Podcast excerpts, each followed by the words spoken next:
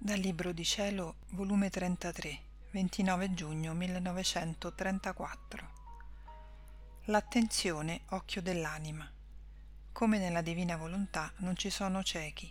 La calamita, il conio dell'immagine divina negli atti nostri. Come Dio si fa prigioniero della creatura. Il voler divino non mi lascia mai sola mi sembra che mi guardi sempre per investire il mio pensiero, la mia parola, il più piccolo dei miei atti. Ma vuole la mia attenzione, vuole che io sappia che vuole investire i miei atti e che guardandoci a vicenda lui dona e io ricevo.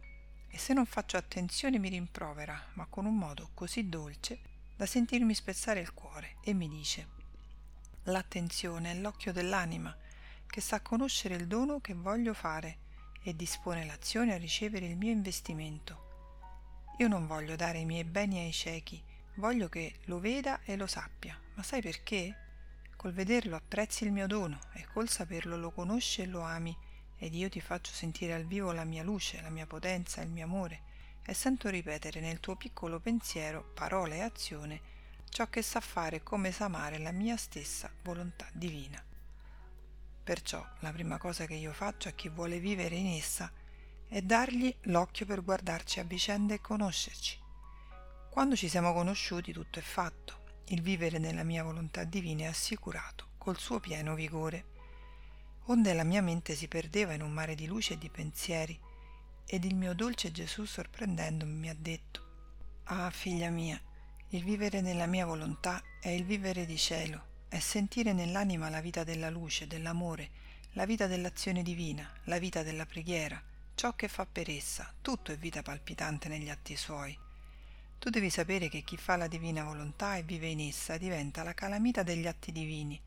Il suo piccolo modo, pensiero ed opera restano calamitati da una calamita così potente da calamitare il suo creatore, in modo che questa calamita lo attira tanto che non può allontanarsi dalla creatura il nostro essere supremo sente calamitato lo sguardo ed è sempre fisso nel guardarla. Sente la calamita alle braccia e stretta se la tiene al suo seno. Sente la calamita al nostro amore e ne versiamo tanto che giungiamo a sentire che ci ama come amiamo noi stessi. Ora quando la creatura ci ha formato questa calamita, il nostro amore giunge agli eccessi.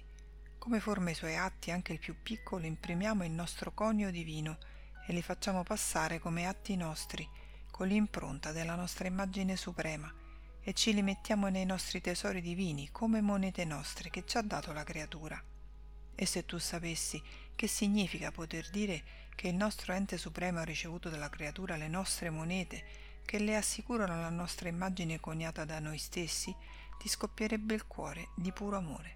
Dare noi alle creature è potere che abbiamo, perché possedendo tutto, dare non è altro che uno sfogo del nostro amore ma mettere la creatura in condizione di poter dare a noi e darci atti nostri, non suoi, monete coniate con la nostra immagine, è l'amore che supera tutto e che non potendo contenerlo nella nostra enfasi d'amore diciamo tu ci hai ferito, la calamita degli atti tuoi ci ha rapiti e ci ha resi dolci prigionieri nell'anima tua e noi ti renderemo la pariglia col ferirti, rapirti e imprigionarti in noi.